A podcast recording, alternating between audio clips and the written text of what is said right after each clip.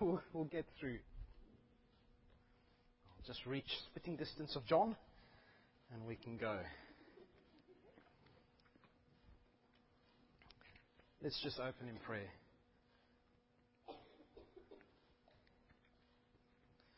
Father God, thank you so much that you are our God. And that you are the God who calls us to be your people, one people under you. Father, as we explore what, what you have written to us through your Apostle Paul, we, we just pray that we would take it to heart, take it to mind, and take it into our lives. Amen.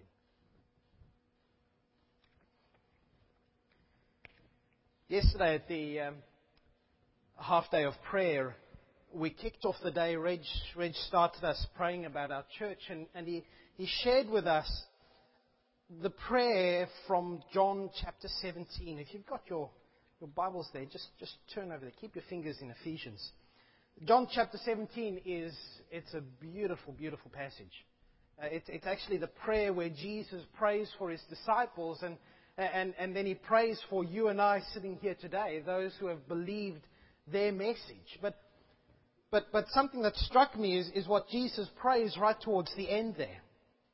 Um, verse 20 to 23, he says, My prayer is not for them alone, not for my disciples here alone. It's, uh, I pray also for those who will believe in me through their message, that all of them may be one, Father just as you are in me and I am in you, may they also be in us, so that the world may believe that you have sent me. I've given them the glory that you gave me, and they, that they may be one as we are one, I in them and you in me. May they be brought to complete unity, to let the world know that you sent me, and to let the world know that you have loved them, even as you have loved me. This morning, we're, as we said, we're moving on and we're doing week two of our series looking at, at the greatest peacemaker ever and, and, and, and what that means for us. I mean, Jesus, the, the one who came to, to reconcile us to God, and we've remembered that this morning uh, through communion. How God came and said, I will make peace with you because of my great love for you. And today what we see is that when Jesus came and made peace with each and every one of us, He has united us together as the one church, the one people who have the one faith in the one Lord. And that's why Jesus prayed that, that we would be brought to complete unity so that the world would look at us and, and see this united group of people and would know who Jesus is and would know what God's love has done for us. This, this idea of unity is one that, that, that it, it really goes throughout the whole of the New Testament and the Old Testament. It's just such a strong idea pub quiz information for you. Anyone here go to pub quizzes? Oh, quiz information for you. I don't know why pub quizzes would have information on Paul's letters, but uh, in all of Paul's writings, although he speaks of unity so much, he only uses the word twice. And it's in Ephesians chapter 4, verse 3, uh, and Ephesians chapter 4, verse 13. I don't know why you need to know that. It's just a, a cool fact. But, but here in this chapter, I mean, this, this is the unity chapter that Paul is writing. And he's, he's going in and he's saying, what does it look like? What does it mean? How do we, how do we take this unity and live it out in the church today? I'm an inveterate listener to AM radio um, when I'm in my car. And I heard over the last fortnight or so that, believe it or not, the Olympic Games is only two years away. Uh, personally, I, I don't really care for the Olympic Games part of the Olympic Games. But isn't it fun to watch that opening ceremony where all the different nations are coming in with their flags in front of them and, and walking into the stadium? And you know that the whole of their country, the whole of their community is, is, is egging them on and they're behind them and they're united behind this team that, that is taking them to the Olympics.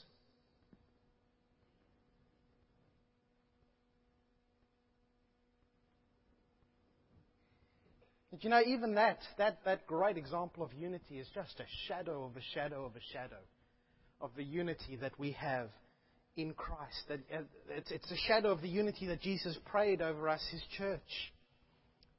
I mean, eh, the Olympics, the country is behind the team, but, but we are united as a family. We are, we, are, we are members of God's family. We are in God, and God is in us. And I think the first thing we have to say from, from Ephesians chapter 4 is that this unity, which is so important in the church, is not actually something that we can make for ourselves. Uh, take a look at what Paul says in Ephesians 4, verse 3. He says, um, Make every effort to keep the unity of the Spirit through the bond of peace. I mean, Paul doesn't write, Make every effort to make sure you have peace and unity. Paul says, make every effort to, to keep the unity of the Spirit through the bond of peace.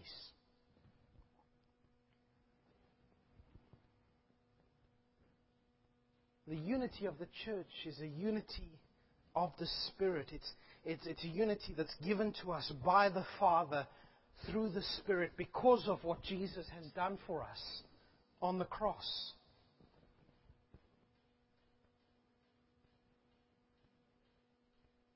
And I believe that, that one of the main roles of the Holy Spirit is always only to, to point us to Jesus. Jesus himself says in, in John chapter 16, uh, verse uh, 26, Jesus says uh, about the Holy Spirit, um, not 26, I lie.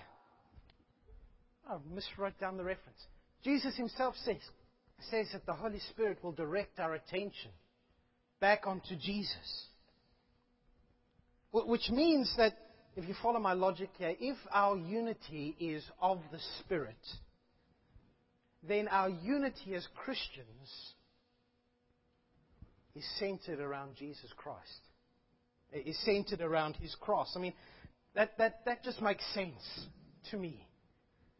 we exist as a church because of what Jesus has done. We, we, we are members of the church as individual Christians because of, of the bond of peace that was signed with the blood of Jesus Christ on the cross. And, and as Christians, we've all been given the Holy Spirit of God who takes up residence in our lives and works to make us be like Jesus and works to make us peacemakers like Jesus and brings unity into His church.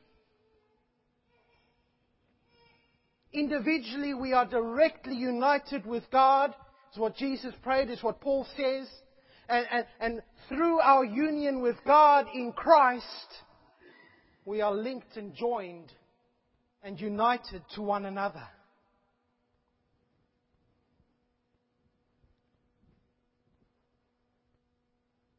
Jesus prayed that we would be completely united. Paul says that we need to, to make every effort to, to keep the unity of the Spirit. But but how do we do that?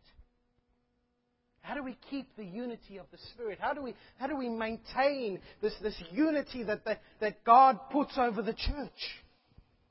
I think we have to go to verse 1 of Ephesians chapter 4 for something of the answer. Paul says, As a prisoner of the Lord, I urge you to live a life worthy of the calling you have received. If we are to maintain unity in, in our church, in, in, in the worldwide church, we need, to, we need to be living our lives worthily of the calling that we have received. I mean, God has come to each and every one of us and said, I will be your friend. I mean, isn't that just an amazing thought? I will be your friend, says God. And God says, uh, Paul says over here, we need to we need to live out of that. If God says, I am your friend, you are my children, we need to live as friends of God, as children of God. As those who have been called, who have been rescued out of darkness and brought into the kingdom of glorious light. And Paul says, let, let what God has done for you as an individual be the backdrop for all of your life and all the decisions and, and all the things that you do. Just take what God has done and, and is calling of you and, and make the rest of your life be a thank you, Lord. Hallelujah. You are good. I will make that the purpose of my life. I mean, imagine you were blinded. As Steve came and he poked a stick in your eyes and you couldn't see. I don't think he'd do that really. Maybe Karen. so we're talking about unity and peace today. Imagine somebody blinded you. And then a miracle happened and your sight came back. And You closed your eyes and you walked around and you fumbled and you bumped into things and you stubbed your toe. I mean, if, your if your sight is re- restored to you, you open your eyes. You live out of that gift that has been given to you. You, you don't carry on as if nothing has happened.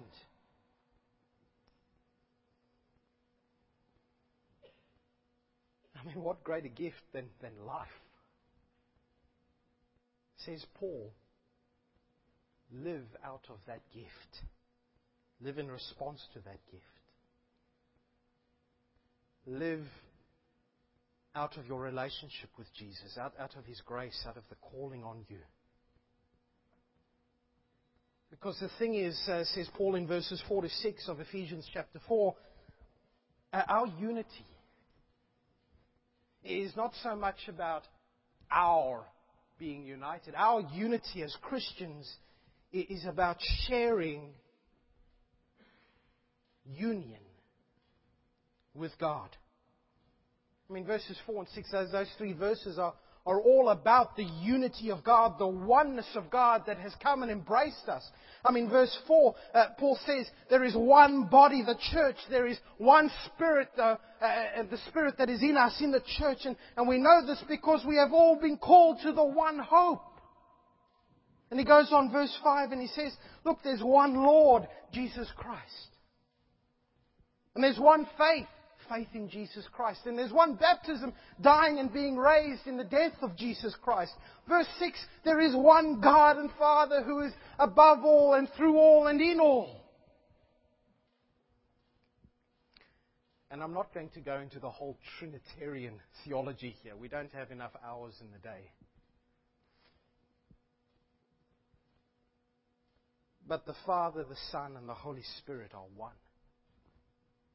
They have this perfect unity. They, that they cannot be divided. God is, has been, always will be one.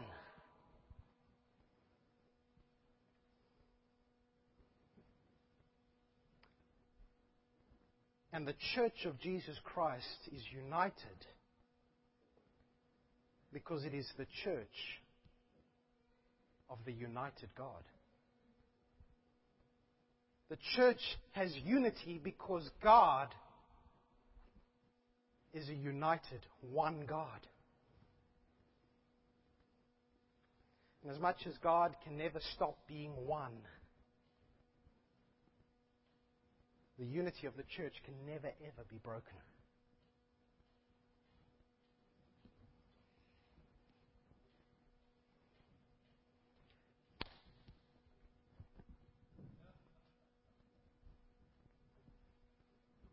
Good theology.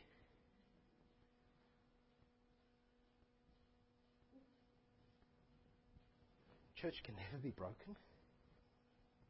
The church can never be ununited. The, the church can never have discord and, and disharmony and conflict. I must have been going to the wrong places all these Sundays.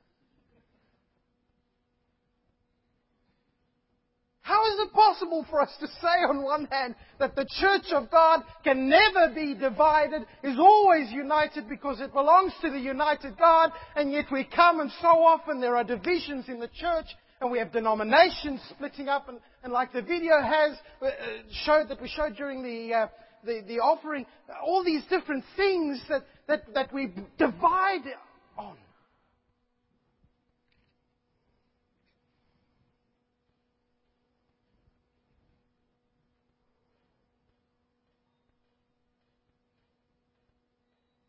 And I think that's why Paul tells us in, in verse 3 that we need to, to make every effort to, to keep the unity of the Spirit through the bond of peace. I think what Paul is telling us, we need to, to keep in, in our day to day, everyday lives and relationships with each other, in the church, in the home, at work, whatever, we need to, we need to live out the spiritual reality that we are united under Christ and put that into practice. As far as God is concerned, there is only one faith, one hope, one church. On that day when Jesus returns, we will all be standing before him. There's not going to be Baptists to the left, Anglicans to the right. People who like loud music, you can go over there. People who prefer Bach, you can go over there. We'll just be there, and God will look at us, and Jesus will say, My people. My one people. United because they all belong to me. When that's a spiritual reality. In Christ, we are one. We are united. And the challenge for us is, is to live lives that are worthy of that reality, worthy of our calling, says Paul in verse 1. I mean, we have the same Lord. We, we've believed the same gospel. We've experienced the same being baptized into the death and resurrection of Jesus Christ.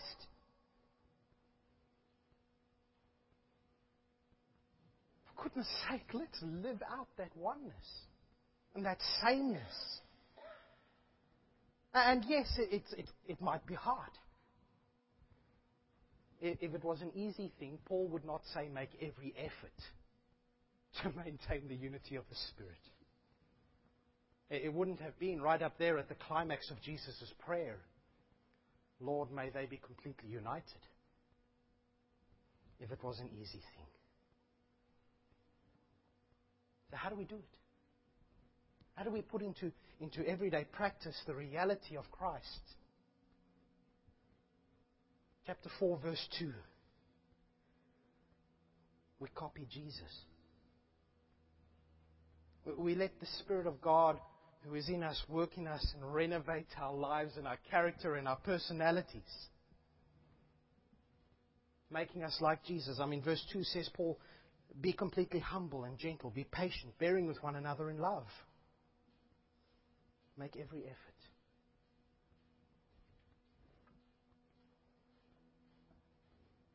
And isn't that a description of Jesus? Be humble. Philippians 2 Christ humbled himself even to death. Isn't it true that Jesus treats us so gently? Isn't it true that He is so patient with us when we muck up time and again?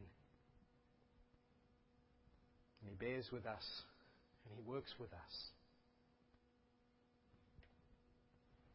Bears with us out of love and bore for us out of love.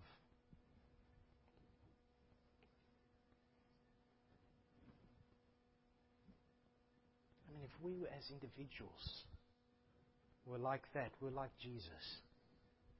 I dare there to be disunity in the church. Our church, the church, any church. I mean, yes, there will be frustrations and disagreements, and, and we'll have to do a fair amount of putting up with each other's idiosyncrasies. But we do it out of love for God and, and for each other because, because we are like Jesus in that regard.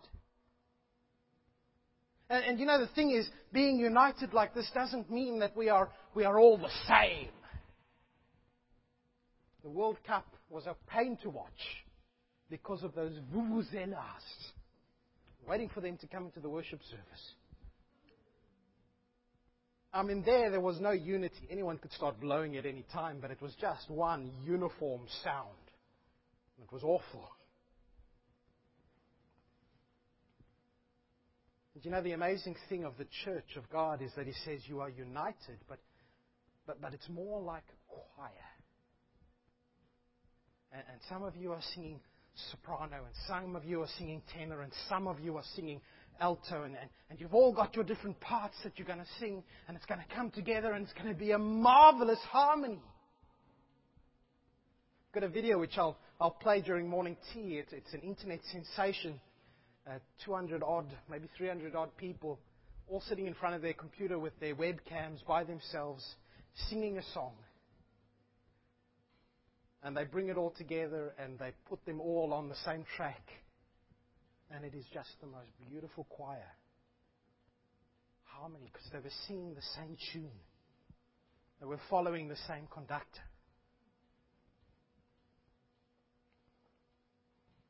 And the unity of the church is a beautiful sound. And that's, that's what verses 7 to 10 are all, are all on about. I mean, we've, we've been given grace by God, and that has united us, but, but we've been given gifts, which adds the harmony to the church. And Paul gives five examples of apostles, prophets, teachers, evangelists, pastors. There's only a few of the gifts that we've been given in the church. But, but all of these gifts are given so that we would serve the church, so that we would grow in unity And the end goal is verse 13. So that we will reach unity in the faith and in the knowledge of the Son of God and become mature, attaining to the whole measure of the fullness of Christ. I want to finish by playing you the just three minutes, the second half of that video. Bear with me.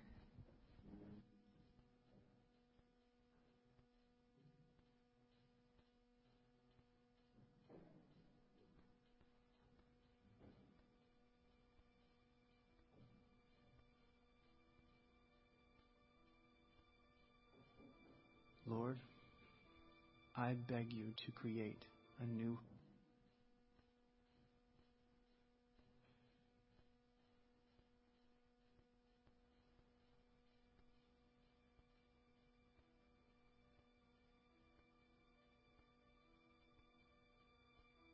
Lord, I beg you to create a new heart within me.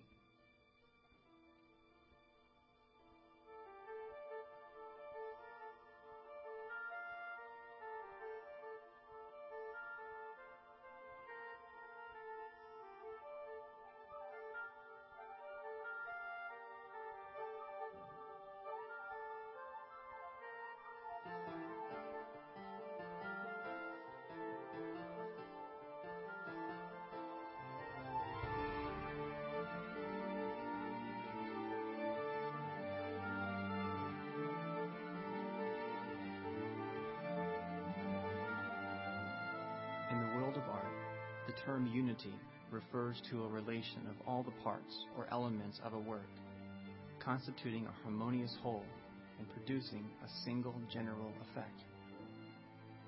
What if we could see our lives as a work of art?